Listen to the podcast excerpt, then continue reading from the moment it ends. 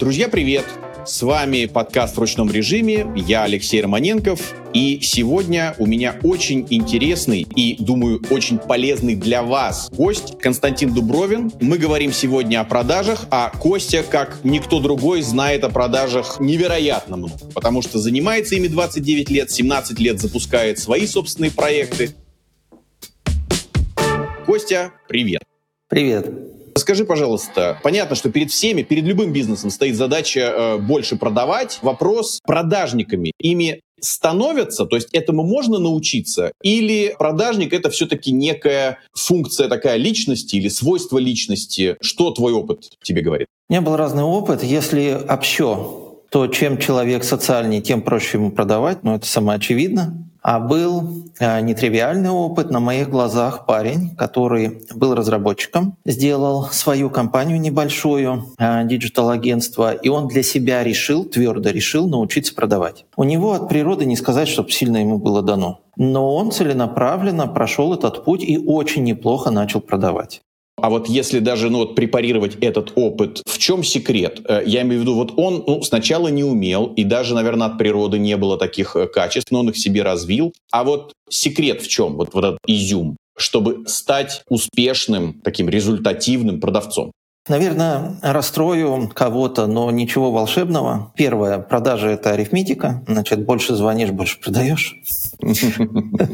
Это первое. Второе. Нужно соответствие между менеджером по продажам и целевой аудиторией по статусу, бэкграунду, по экспертизе. Если это соответствие есть, то двери открывают. А, наверное, к этому соответствию надо добавить еще ту самую социальность, потому что перед тем, как поговорить на логическом уровне, нужно пройти эмоциональный уровень. И потом, если ты разговариваешь по делу, а не по скрипту, ну, с тобой прекрасно разговаривают. Если ты пришел с чем-то полезным, тебе рады. И все. Но, э, видишь, очень интересно то, что ты говоришь, полезным. Я как-то для себя тоже всегда вот ловил там, себя, когда я Э, что-то продаю. Ты знаешь, иногда э, вот э, как-то жена делает вот этот жест, как в баскетболе, и говорит, хватит мне продавать. Я говорю, жена, э, мы едем на Мальдивы. Это такая замечательная страна с голубым океаном. Э, там вот все живут на островах, э, там круглый год солнце. И она такая, стоп, стоп, стоп, стоп, хватит мне продавать. Это вот про поле. Да? Вот когда ты несешь людям какой-то свет и говоришь, друзья, ваша жизнь станет лучше. Ну вот там с моим продуктом. Ну, все, что мы делаем, мы делаем по собственному запросу, в том числе и покупаем. Как понять, что этот запрос есть? Этот запрос часто формулируют как потребности, но надо понимать, что потребности часто бывают просто хотелками, которые никогда не реализовываются, и уж точно клиент не готов поделиться ресурсами за эти хотелки, деньгами, временем и так далее, рисками часто в B2B. Но если у такой потребности, у хотелки появляется дедлайн, то она сразу же превращается вот в англоязычной литературе, это называется пейнами, болью, превращается в mm-hmm. боль. И в этом случае заказчик готов уделить менеджеру гораздо больше внимания, готов потратить ресурсы на то, чтобы эту боль закрыть. Извините, что я такой терминологией пользуюсь, но просто давай, она давай, устоявшаяся. Давай. Мне да. кажется, уже вполне себе. Боли уже в язык вошли. Ну, в смысле, где у клиента болит, там, не знаю, что болит. Да. Причем не у пациента, а у клиента. Ну, да. да. Да, ага. да. Теперь надо разобраться, что такое дедлайн. Это какой-то момент в жизни человека в B2C или в жизни конкретного должностного лица или компании в целом, B2B, B2G, после которого жизнь компании или жизнь вот этого человека меняется к худшему. Самый простой пример. Если не сдать налоговую декларацию вовремя, жизнь изменится и не в лучшую сторону. Угу. Это пример того самого дедлайна. Нет ни одного продукта или услуги, купленного без дедлайна. Ни одного. Мы mm-hmm. с тобой смотрим друг на друга через экраны компьютера, который был куплен в соответствии с каким-то дедлайном, и если мы повспоминаем, мы обязательно вспомним. А в B2B все через дедлайн. И даже в B2C тоже. Единственное, в B2C он, конечно, во многом эмоциональный, этот дедлайн. А скажи, пожалуйста, вот, э, коль уж, ну, мы так немножко все-таки про вот э, характеристики продавцов, и я тоже готовился к нашей встрече, смотрел твои видео, ты очень интересно рассказывал. Мы обязательно поделимся ссылочкой э, на одно одном из мероприятий Битрикса про вот такие типы личности, я понял, что вот все-таки в понятие продавец ты не обязательно вкладываешь того, кто делает первый контакт, например, и э, какую-то первую сделку, а, например, то, что у нас принято называть, э, ну, скажем, аккаунтами. То есть, я имею в виду, те, кто сопровождают клиента на, на какой-то регулярной основе. Тем не менее, делают его жизнь, ну, там, приятной, как-то делают ее лучше. Ты это тоже записываешь, ну, там, в продавцы. Просто они не делают эту сделку первые, а они продолжают эти сделки. Менеджеры по продажам на разных этапах разные, они даже физически, физиологически, визуально отличаются друг от друга. Физиономически, я даже помню в твоем фи- виде. Фи- физиогномически, я не пользуюсь этим термином и не пользуюсь физиогномикой. Но поскольку я не психолог, я не могу полноценно рекомендовать или критиковать какие-то э, методики, я пользуюсь характерологической методикой 8 граней. Спектр задач в продажах, особенно в B2B, настолько широкий, что универсального продавца не бывает ну, как бы через высокую осознанность в данном конкретном случае человек может сыграть другую роль, но если ему это не свойственно, ему как минимум сложно. Кроме того, это принято называть способностями. Если нет способностей, то результат будет достигнут большим трудом и не сказать, чтобы феноменальный. Поэтому имеет смысл посмотреть на алгоритм своих продаж в своей компании, разделив его на четыре этапа. Привлечение, разработка в B2B, разработка часто есть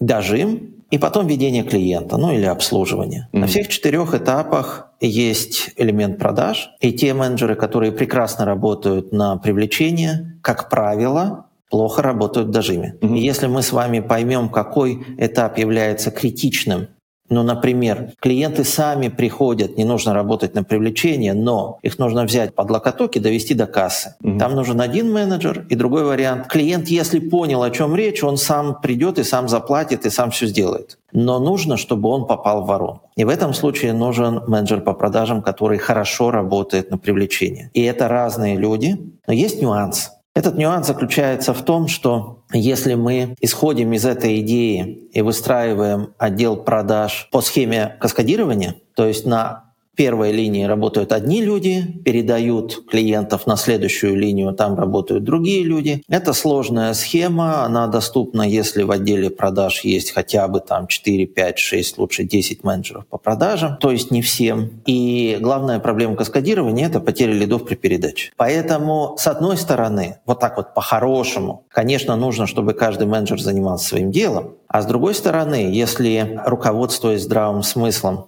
посмотреть на то, как можно решить эту задачу, то нередко ее можно решить так. Определить, какой этап является критичным, именно под него взять менеджера по продажам, но остальным, ну, как бы отчасти пожертвовать. Ну, mm-hmm. плохо привлекает человек клиентов, ну ладно, большинство из них и так сами приходят. Mm-hmm. Вот по такой логике.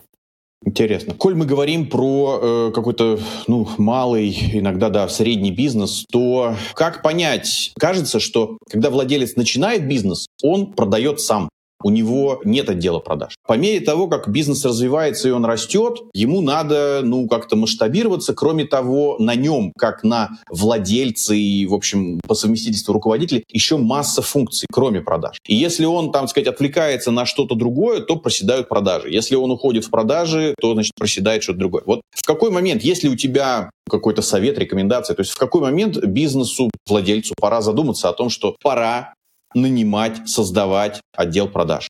Мне кажется, что это зависит не столько от возможностей, сколько от намерений. Почему я об этом говорю? Потому что часто все возможности есть, но собственник не готов отдать этот процесс по каким-то своим внутренним причинам. Либо возможностей по большому счету нет, продукт не готов. Кто является целевой аудиторией, как ее сегментировать, в чем заключаются боли и когда дедлайны, пока никто не знает. Но уже хочется делегировать, чтобы не заниматься этим самому. Где середина? Середина, на мой взгляд, заключается в следующем. Если собственник является продуктологом, автором этого продукта, это значит, что он, создавая продукт, а продукт невозможно придумать, его можно только найти. Где найти? Выйти на рынок и поговорить. Через потом. гипотезы.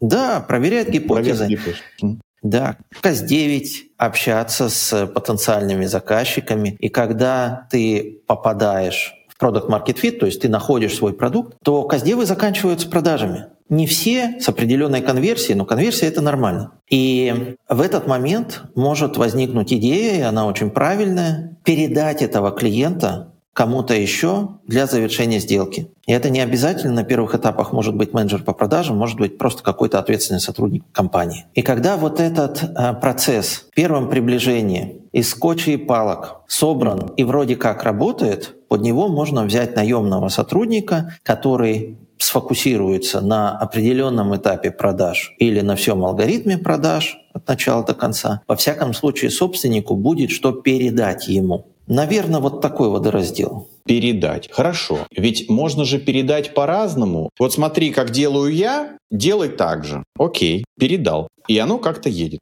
Другой вопрос. Оно может стать лучше или нет? Наверное, зависит вот от того человека, которому ты передал. Он может это усовершенствовать и как-то вывести там, ну, на какой-то новый уровень или нет? Вот вопрос к тебе. Собственно, опять же, как действовать в этой ситуации? Там сначала передать какому-то, пусть оно вот хотя бы вот просто регулярно, без каких-то улучшательств, просто едет. Потом, когда, не знаю, там э, собственник опять же доберется, окей, возьмет кого-то более там верхнеуровнево, или этот вырастет.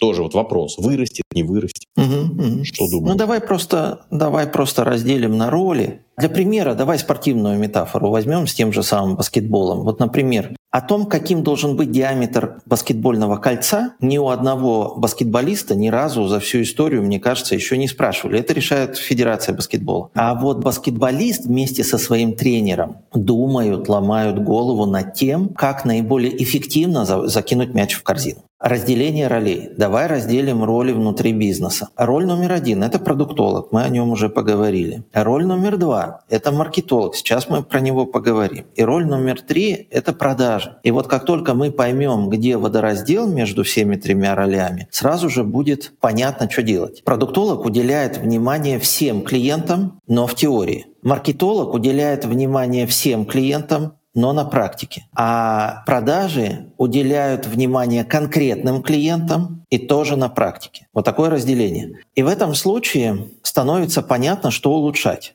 Например, если мы понимаем, что продукт, что продукт market fit не найден, продукт не найден, это значит, что нет смысла отправлять менеджера по продажам на тренинг. Нужно разобраться с продуктом. То же самое, если мы не понимаем, как воспользоваться каналами привлечения клиентов, это значит, что нужно маркетологу выполнить свою домашнюю работу, потому что менеджер по продажам, вот этот прекрасный продукт со всеми его талантами менеджера по продажам, он не может массово донести до клиентов, потому что каналов привлечения клиентов нет, они не отработаны, не протестированы гипотезы. Ну и третий вариант. Прекрасные каналы, отличный продукт, все все хотят, но почему-то в последний момент отказываются, потому что mm-hmm. никак не могут найти общий язык с конкретным менеджером по продажам. Mm-hmm. Ну тогда понятно, что на стороне менеджера по продажам нужно с этим делом разбираться. Поскольку мы говорим все-таки про продажи, то э, в продаже вот эту классификацию можно углубить и дальше посмотреть на уровне воронки продаж, где конкретно происходит затык, и тот переход с этапа на этап, где конверсия режется, во всяком случае режется не так, как мы ожидали, значит там где-то идет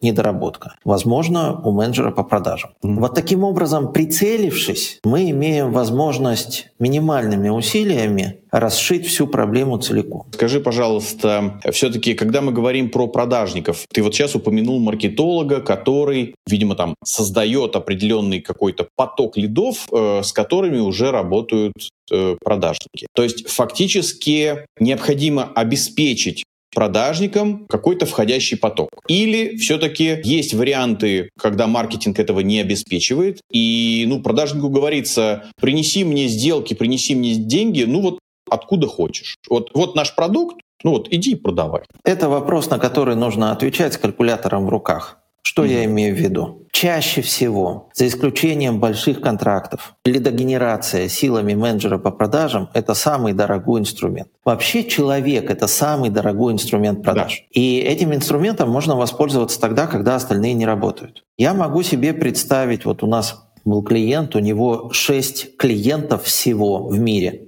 Больше нету. Ну, конечно, ну, конечно, они не запускают Яндекс.Директ, они коммуницируют с ними напрямую, но у них очень специфический маркетинг, правда, он все равно есть. А если мы говорим о каком-то массовом продукте с низким чеком, то, вероятно, литген, даже топорный, плохо настроенный, с регулярным сливом бюджетов, будет дешевле, чем работа живого человека, угу. даже низкооплачиваемым. Поэтому единственный, ну, как бы общий рецепт это взять и посчитать, посидеть в Excel.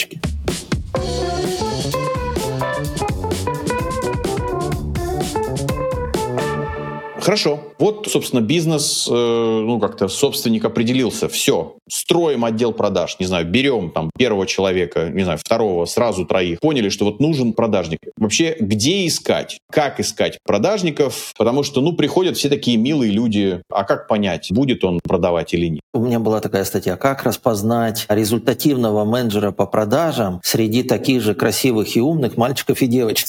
Да, да, да, да. Ну вот, ну, э, не знаю, может, э, какие-то рекомендации, какой-то, да, ну такой, конечно. не знаю, может быть, чек-лист, э, там, не знаю, проверьте вот это, это, это. Если вот это есть, окей, можно как минимум начинать разговаривать. Да. Давайте я пойду изюмом, потому что тема эта очень большая. Во-первых, она по своему объему занимает примерно половину от всей темы, касающейся управления отделом продаж. Угу. Это первое. Второе, она сама по себе э, глубокая. И что значит «пойду изюмом»? Я буду говорить короткие вещи, коротко их раскрывать, и если, Леш, ты посчитаешь нужным, я раскрою глубже. Договорились. Окей, окей. Изюмина номер один. Секрет подбора в охвате. Это значит, что если мы выбираем из 10 кандидатов, то выбор будет гарантированно более качественный, чем если мы выбираем из трех. И еще более качественный, чем если мы выбираем из одного, который сосед по даче, классный, кстати, парень, но сейчас вот не работает, надо мне его позвать. Mm-hmm. Худший выбор. Я не говорю, что этот кандидат плохой, но я говорю о том, что выбора нет. Многие скажут, так я как раз так на, на, нашел человека и доволен. Изюмина номер два. Везение не масштабируется. Угу. Если мы хотим строить отдел продаж системно, если мы хотим его масштабировать, это значит, что нам нужна технология, а не везение. Изюмина номер три. Должна совпасть пара человек плюс задача. И мы уже немножко об этом поговорили. Задачи бывают разные, кандидаты бывают разные. И отсюда Следующая изюмина, теряю счет, поэтому буду просто говорить следующее. На мой взгляд, профессии рекрутера не существует, во всяком случае, по отношению к продажам. А кто, я сейчас поясню, а кто существует? Ну, существует дополнительная компетенция, Благодаря, кстати, таким авторам, как Светлана Иванова, которая очень системно пишет книги по подбору, очень рекомендую. Существует дополнительная компетенция, которая нужна человеку, чтобы находить других людей своей профессии. Тогда возникает вопрос, а какая у тебя профессия? Но если твоя профессия управлять продажами, твоя профессия продавать, это значит, что ты можешь найти других менеджеров по продажам, если ты приобрел вот эту вот компетенцию, связанную с подбором. Почему так? Потому что разобраться в задачах сложнее, чем в людях, хотя люди сложнее, чем задачи. Но почему так происходит? Люди описаны. Есть очень много работающих методик, позволяющих оценить человека. Но очень мало чего-либо описывающего задачи в продажах конкретной компании. Да. Вот. Ну, в общем, да, с этим... С этим индивидуально. Угу. Да, да. Это слишком индивидуально, и нет таких книжек. Следующая изюмина. Хорошие менеджеры по продажам находят работу мгновенно. В эту пятницу у них последний рабочий день, в понедельник они начинают ездить по собеседованиям, в следующий понедельник уже выходят на работу. Угу. Поэтому нужно принимать решение очень быстро. Нужно постараться уложиться всего в два этапа собеседования. Если говорить о том, как хорошо было бы, значит, выходные — это скрининг, отбираем резюме. Понедельник, вторник прозваниваем этих кандидатов, квалифицируем, отсеиваем тех, кто приходит на первый этап собеседования. Первый этап — вторник, среду. И финальный этап — четверг, пятницу, для того, чтобы к концу пятницы можно было уже принять решение, угу. берем мы кого-то или нет. И если нет, то мы заново запускаем подбор. Получается недельный цикл. И в этом случае, как только мы понимаем, что у нас больше нет проблем с подбором, у нас сразу же пропадает кадровая зависимость. Мы сразу же получаем возможность позволить себе работать с теми, кому доверяем, и не работать с теми, кому не доверяем.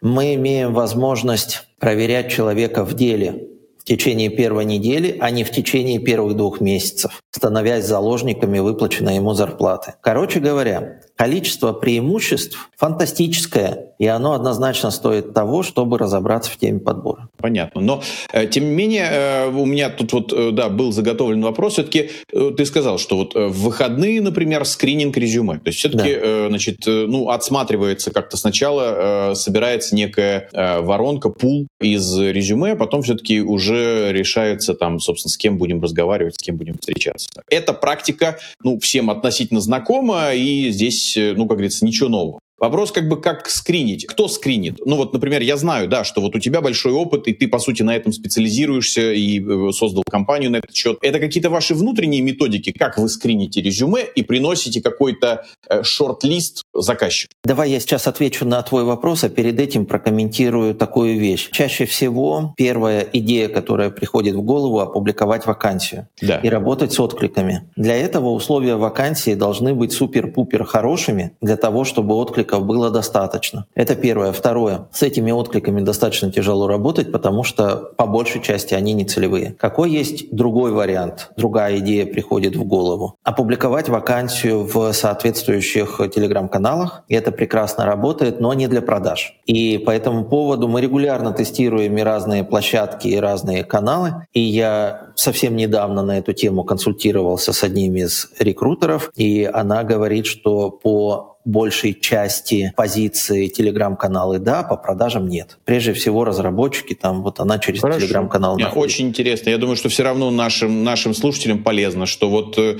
другие специализации ищите, а продажники, скорее всего, не получится. Да. И третий вариант, которым мы пользуемся, это мы покупаем доступ к базе резюме на, на HeadHunter. Ну да, да, HeadHunter это продает, да. Ну хорошо, вот ты выбрал пул, вот как ты сказал, выходный, скрининг, выбрал пул, ну не знаю сколько, тысяча резюме? После фильтра да. выборки до двух тысяч резюме. Да.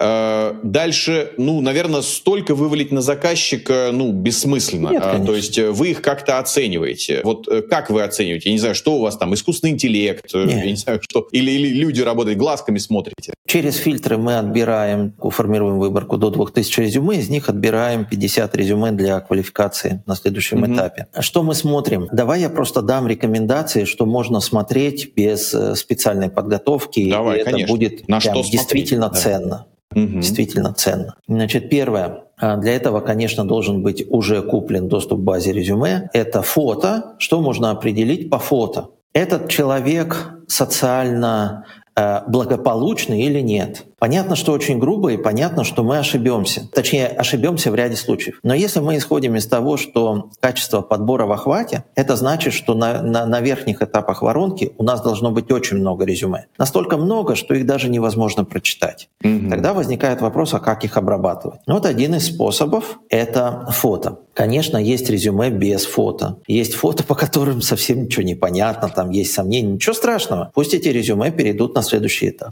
Дальше. Можно пока еще не открывать резюме и посмотреть на снипет. Снипет — это краткое я хотел сказать резюме-резюме, краткое summary по резюме выдаче. И снипет на HeadHunter настраивается. Там можно настроить так, чтобы в снипете была та информация, которая важна для отбора. На что mm-hmm. нужно посмотреть? Первое. Нужно посмотреть, чтобы человек был из продаж. Потому что если кандидат впервые переходит в продажи, для него это карьерный эксперимент. Приведу пример. Э, в одном из проектов, где мы создавали отдел продаж, мы наняли парня, который до этого работал тамадой. Я не провожу параллели, но у него был прекрасный результат. В конце месяца, придя за зарплатой, он сказал, ну, спасибо, я рад был познакомиться, до свидания. И я помню свои слова. Я говорю, погоди, ты лучший, куда ты пошел? Он говорит, ну я попробовал и понял, что мне тамадить нравится больше. Поэтому если у нас время, бюджеты ограничены, но есть выбор кандидатов, то, конечно, лучше выбирать тех, кто приходит из продаж. Дальше. А приходит на что? Если они заявляются на ту позицию, которая есть у нас, вот этот мэтчинг должен произойти, ну вот совпадение одно со вторым должно произойти. В противном случае это большой вопрос, и кандидат может виду не показать, а после последнего этапа все-таки передумать. Дальше. Есть сейчас еще один пример, приведу курьезный. Конечно. Значит, есть большое количество идей, на что посмотреть еще. Ну, например, образование, какие-то конкретные компании или города. А курьезный пример номер один. В одной из компаний был неуспешный опыт работы с менеджером по продажам, который является психологом по образованию и сам из Воронежа. И после этого они поставили запрет на кандидатов, психологов по образованию из Воронежа. Надо понимать, что это не, э, не работодатель глупый, а логика у всех людей разная. Приведу еще один пример. Я разговаривал с одним заказчиком, который говорит, я всегда стараюсь брать спортсменов. Они умеют достигать, они умеют работать, они знают, что такое усилие там, и так далее. И примерно в то же время я разговаривал с другим работодателем, который они независимо друг от друга. И он говорит, ты знаешь, я, говорит, вот я спортсменов никогда не беру на работу. Uh-huh, uh-huh, я такой, ну-ка, ну-ка, так, с этого момента поподробнее. Да, да, да. ты понимаешь, когда все нормальные люди учились, эти бегали вокруг стадиона. Кто из них прав? Никто. Почему? Потому что нет корреляции между занятий спортом и продажами. Ну, нет корреляции. Поэтому, значит, что дальше? в резюме. Открываем резюме, смотрим, чтобы человек не был летуном так называемым, ну то есть достаточно, достаточное время проработал на предыдущем или одном из предыдущих мест. Э, слушай, извини, да. что вот э, перебиваю. А вот Перебивай. давай немножко тоже э, как-то просто это, как это, с мэтчем с реалиями сегодняшнего дня. Мы с тобой такие вот олдскульные ребята, и вот в нашей, ну, какой-то вот там молодости, летуны — это те, кто там, ну, не знаю, вот год уже, уже летун. Вот, я имею в виду, ну, так сказать, погоду на каждом месте. А сейчас как-то смотришь, и иногда даже вот слушаю от HR, что, ну, ну вот, мол, дескать, времена изменились, человек себя ищет, э, вот здесь 7 месяцев, там 8, вот там 9, и вроде уже в летуны не записывают. Вот э, что такое летун, не летун? Это сколько? Ну, мы записываем, потому что особенно если сделки длинные, нужно, чтобы человек год, два, три проработал. Да, ну мне, это первое. Мое мнение такое, да. Угу. Да, это первое. А второе, никто не будет держать менеджера по продажам, который не продает. И может быть дело не в том, что он себя ищет, а в том, что у него не получается.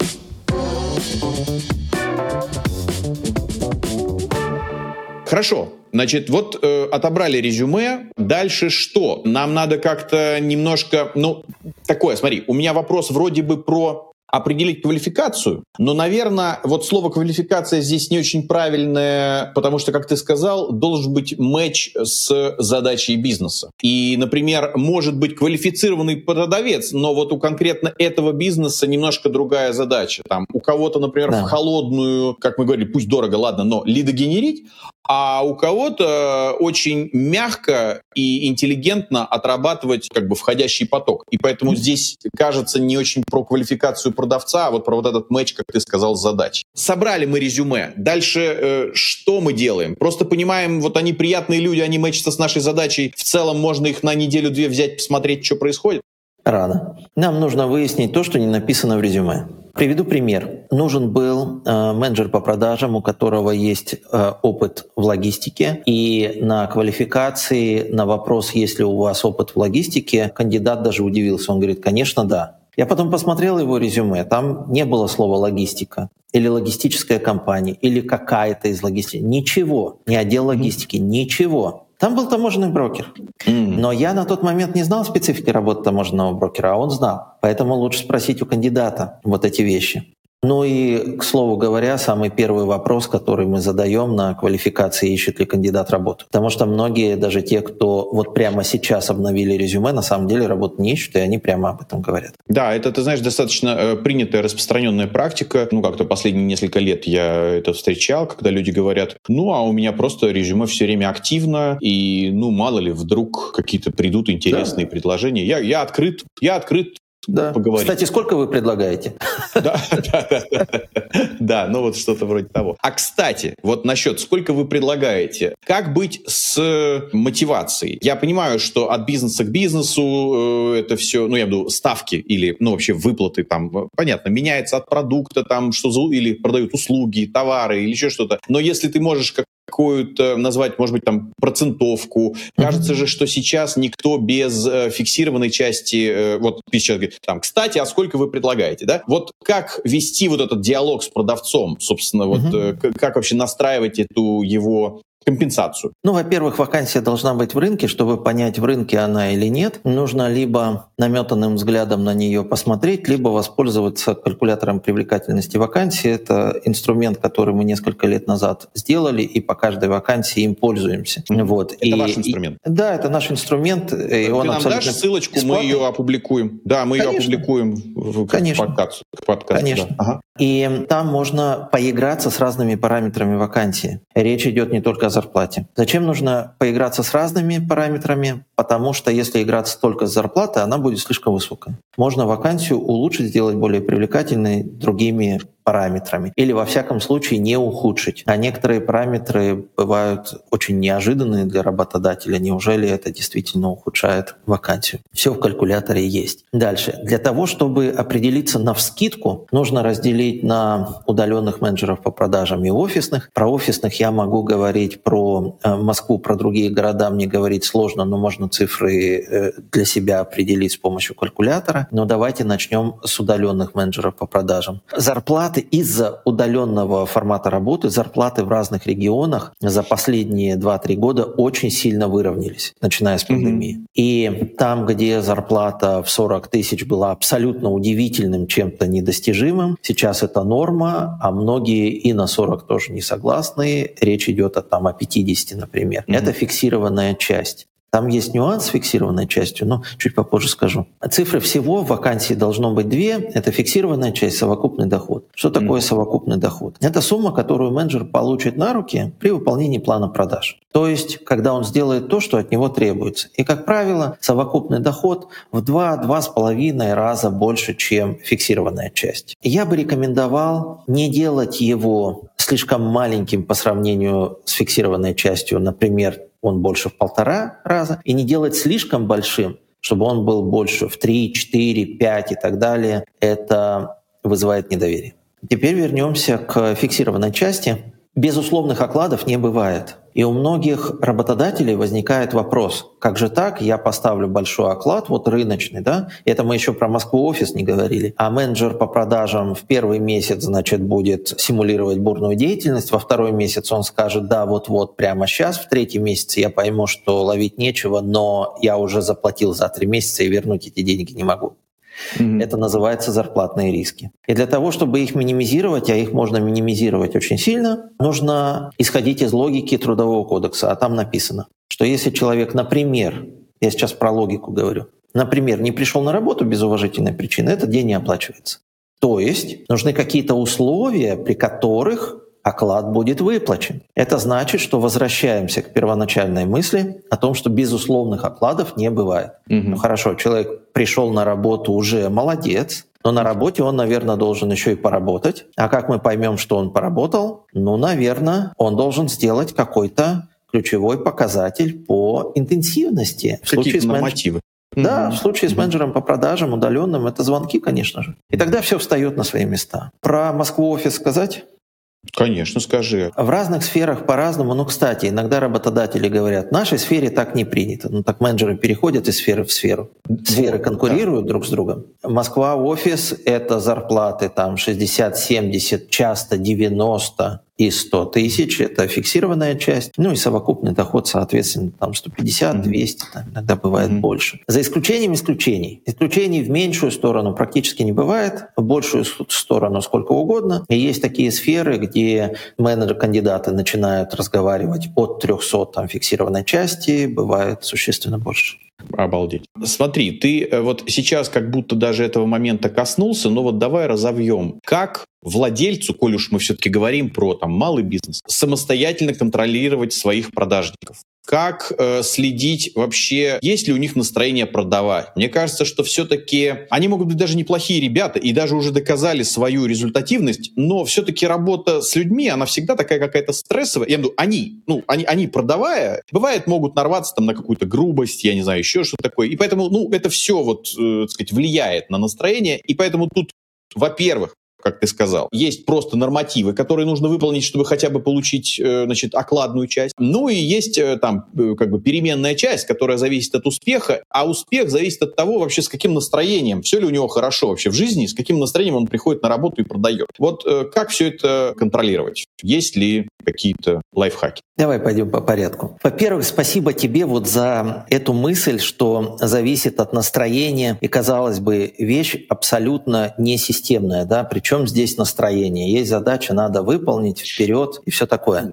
Кураж. А, я к тому, да. что ну вот они же такие гусары, такие вот, кураж должен быть. Действительно, продавать нужно на кураже. Это очень эффективно гораздо эффективнее. Вопрос в другом, что эмоциональное состояние человека не может быть одинаковым на протяжении всего времени, но работодателю действительно нужно целенаправленно беречь настроение продавца, потому что настроение — это его основной инструмент. Ключевая компетенция менеджера по продажам — это способность брать. Брать новые сделки, брать новые договоренности, брать оплату, брать, брать, брать. Это связано с определенной социальной смелостью, и это работа эмоциональной сферы лимбической системы. И очень важно, чтобы лимбическая система работала на продаже, а не боролась сама с собой. Поэтому, конечно же, эмоциональную сферу в отделе продаж нужно беречь. Ее нужно правильно формировать и беречь. Но ты спрашивал о том, как контролировать. Давай поговорим об этом. Что можно увидеть? Значит, если менеджер по продажам находится в том же офисе, что и работодатель, особенно если open space, значит, его видно, слышно и так далее, но вот этот визуальный контроль, он все-таки не главный. Хотя, конечно, видно и слышно очень много. Что дальше? Нужно послушать звоночки. А чтобы звонки писались, нужно пользоваться IP-телефонией. Что можно понять по звонкам? не имея какой-то а, определенной квалификации. Но первое, можно посмотреть на одну единственную цифру за прошедший день, это количество минут на линии. Угу. Второе, можно послушать звонки и просто, исходя из своего бизнесового опыта, понять, эти переговоры имеют перспективы или нет. Дальше, если мы скорректировали действия менеджера по продажам, то по записям звонков можно понять, а мы его скорректировали, окей, а он скорректировался или нет. ну, то есть изменения произошли или нет. Дальше. Вот мы поговорили про то, что хорошо бы посмотреть на количество минут. А почему минут, а не количество звонков? На самом деле меряют и количество звонков тоже. Но когда звонков регламентируют слишком много, менеджеры делают короткие звонки. И mm-hmm. не получается, к сожалению, ситуации, в которой длина коммуникации достаточная для того, чтобы произвести изменения. Я бы прокомментировал этот момент. Значит, продажа — это всегда метаморфоза. Мы начинаем с того, что клиент говорит, ладно, перезвоните на следующей неделе, а заканчиваем тем, что он перечисляет 5 миллионов на наш счет. Как это превращение происходит? За счет постепенного изменения договоренностей. Это изменение. Изменения всегда требуют времени времени между звонками и времени внутри звонка. Есть расхожая фраза «а поговорить». В фильме Миронов играет там администратора, как же этот фильм называется? Э, Миронов подходит к жене волшебника и говорит, как стемнеет, приходи на сеновал, мне ухаживать некогда. По-моему, это 30... Э, э, ну, типа, зачем нам кузнец, да? Нет, это «Зачем нам кузнец» — это формула любви. А, вот, да. А, а, а это, я вспомню, скажу, тоже советский фильм, очень я хороший. Помню, да, да, типа, а кто у нас муж? Да, э, значит, э, так сказать, волшебник, это, волшебник. предупреждать, предупреждать же надо. Да-да-да, конечно, конечно, конечно. Да, да. Так вот этот момент, что ухаживать некогда, она на это ответила, вы сумасшедший? И это очень, это очень точная формулировка. И когда менеджер по продажам держит в голове, что у него сегодня 70 звонков, и вроде как надо поговорить, и клиент тоже готов, но если он продолжит, то он не сделает 70 звонков, он говорит, я вам выставлю счет, а клиент думает, вы сумасшедший? А поговорить? Да, да, а поговорить, конечно, да. да. Хорошо, мы, мы поговорили про минуты. Значит, дальше по поводу э, контроля. Минуты — это показатель интенсивности. Есть еще показатель эффективности.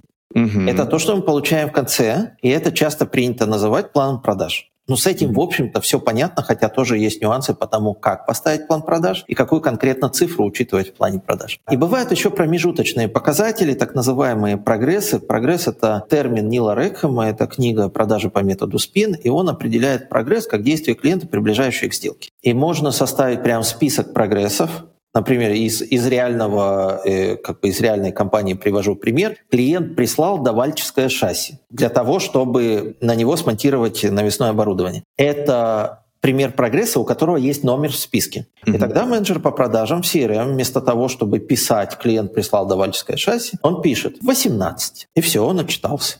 Ну и плюс к этому своевременно переводит сделку с этапа на этап. Еще один момент. Я не видел еще ни одного предпринимателя, который контролировал менеджеров по продажам в должном объеме дольше одной, максимум двух недель. Mm-hmm. Поэтому на эту роль обычно ставят удаленного сотрудника. У нас он называется асессор, и это mm-hmm. человек, который вытаскивает из CRM, из звонков много полезной информации, прежде всего такой, которую нельзя вытащить автоматически. И слушай, я, да, вот это хорошо, что ты об этом сказал, и в ряде случаев, я, э, опять же, э, до этого смотрел, читал э, то, что ты рассказывал, то есть зачастую этот асессор, он может работать еще и в шкуре там, ну, некого там ассистента HR там или еще чего-то, да, то есть вот, ну, так, чтобы вот никто не напрягался, что их там как-то, значит, оценивают. Как будто там штатный или там, ну, хорошо, внештатный сотрудник, но тем не менее? Ты знаешь, я, я именно так и считал долгое время и недавно пересмотрел свое мнение по этому поводу и начал менеджерам, ну, в тех проектах, которые я веду, я начал менеджерам по продажам показывать отчеты асессора, вместе с ними разбирать этот отчет, и вот недавно опубликовал статью, по поводу, в которой описываю работу асессора. И я сравнил работу асессора с работой штурмана в раллийных гонках, и если mm. мы просто в Ютубе поищем запись, как работает экипаж, то mm-hmm. мы увидим, что штурман постоянно произносит какие-то непонятные слова, а если разберемся в этом вопросе, то поймем, что благодаря этому пилот, то есть водитель, видит за поворот, потому что трасса заранее штурманом описана, и да. в правильных терминах он рассказывает, что за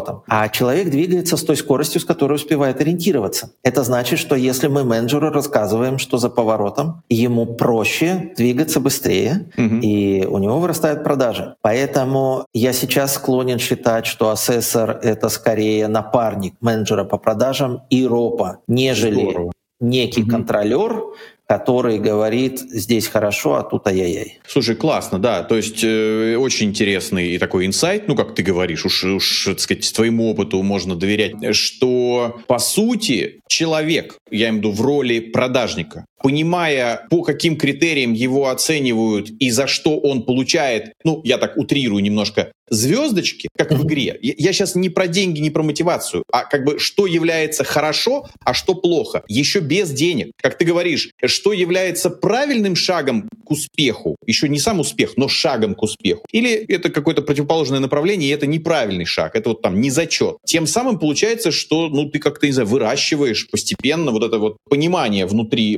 продавцов, вот как делать надо, а как делать не надо. Позволь добавлю. Да, господи, пожалуйста, давай. Асессор помогает менеджеру понять, куда смотреть и как интерпретировать увиденное. Здорово, здорово. Хорошо, то, что вот мы сейчас упомянули, вопрос. Как развивать продажников? Сейчас вот про асессоров ты сказал. Что-нибудь еще, ну я имею в виду, какие-то курсы, книжки, какие еще рекомендации? Как развивать продажников? Во-первых, чтобы росли, ну, я имею в виду профессионально. С другой стороны, наверное, если они чувствуют, что компания в них заинтересована, компания их там, ну, как-то развивает, повышает их квалификацию, то это одновременно и удерживает их в компании. Да, безусловно. Для развития нужен запрос со стороны менеджера, и надо спокойно отнестись к тем менеджерам, которые не хотят развиваться, при этом, если они справляются со своей работой, все в порядке. Значит, теперь поговорим по тем, кто хочет развиваться. Им нужно платить две зарплаты, одну деньгами, вторую развитием. Иначе mm-hmm. мы очень быстро их потеряем, действительно. Mm-hmm. А по поводу развития. Очень хорошо человек развивается тогда, когда у него с удовлетворением имеющегося запроса появляются новые запросы. Идеально в этом смысле работает ситуация, когда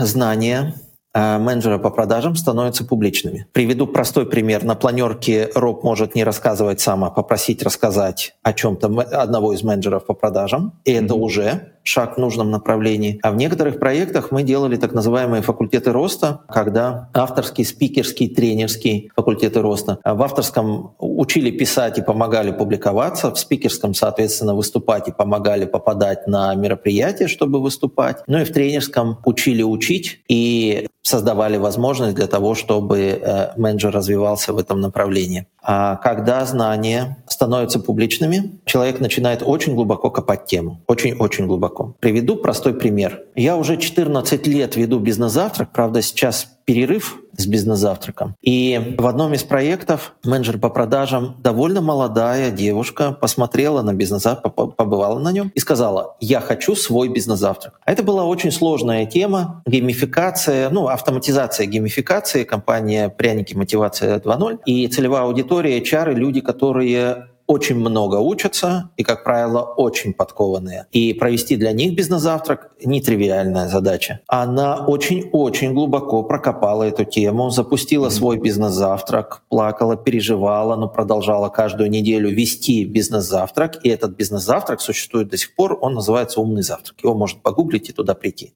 Класс. Там, правда, Та девочка уже давно его не ведет, ведут другие люди, а она уже сменила работу. Но смысл заключается в том, что если есть запрос на развитие и э, через опубличивание сделать это развитие вызовом, то человек проворачивает такой объем работы, который невозможно от него получить другим способом, он взлетает, ему все нравится, с него берут пример остальные, и это действительно классная, красивая история.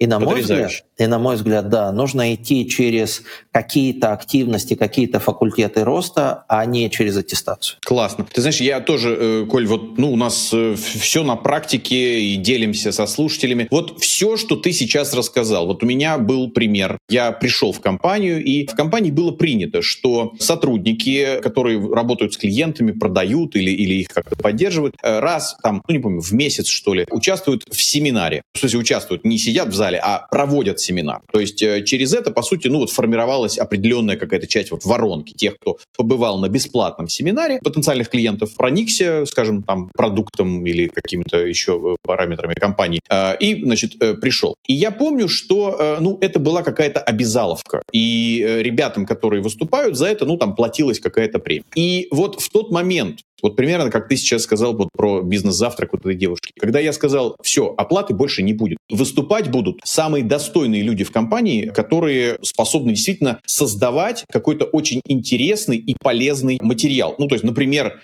скажем, э, на практике вот своих клиентов вытаскивать интересные яркие кейсы, удачно их как-то оформить и донести до аудитории. Там, да? И вот, э, как ты сказал, да, то есть это дало какой-то мощный э, толчок, это как-то даже э, разделило, ну нет, не, я не говорю разделило с негативом, а вот тех людей, которых все устраивает, и они готовы вот просто сидеть ровно, выполняя абсолютно свои функции и не более, и тех, кто хочет расти и развиваться. Уже, в общем, расти из, может быть, линейного там менеджера в, ну, там, какого-то руководителя. Пусть небольшого, пусть там какого-то среднего, но тем не менее. Это вот такая очень крутая история.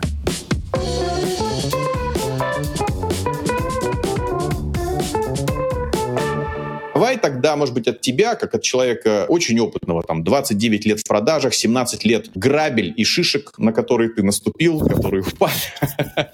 А, давай каких-то наставлений, рекомендаций э, нашим слушателям, нашим подписчикам, э, малым, средним предпринимателям. Во-первых, продажа — это польза, если вы верите в то, что продаете. А зачем продавать, если вы в это не верите? Ну, короче, пазл должен складываться. И тогда процесс продажи будет в удовольствие, будут благодарные клиенты, которые будут дружить со своим поставщиком годами. Вот. И это просто приятное дело. Это первое. Второе. Нужно ли учиться продажам? Да, конечно, нужно учиться через что? Через формирование внутри себя запроса. Без запроса взрослые люди не учатся.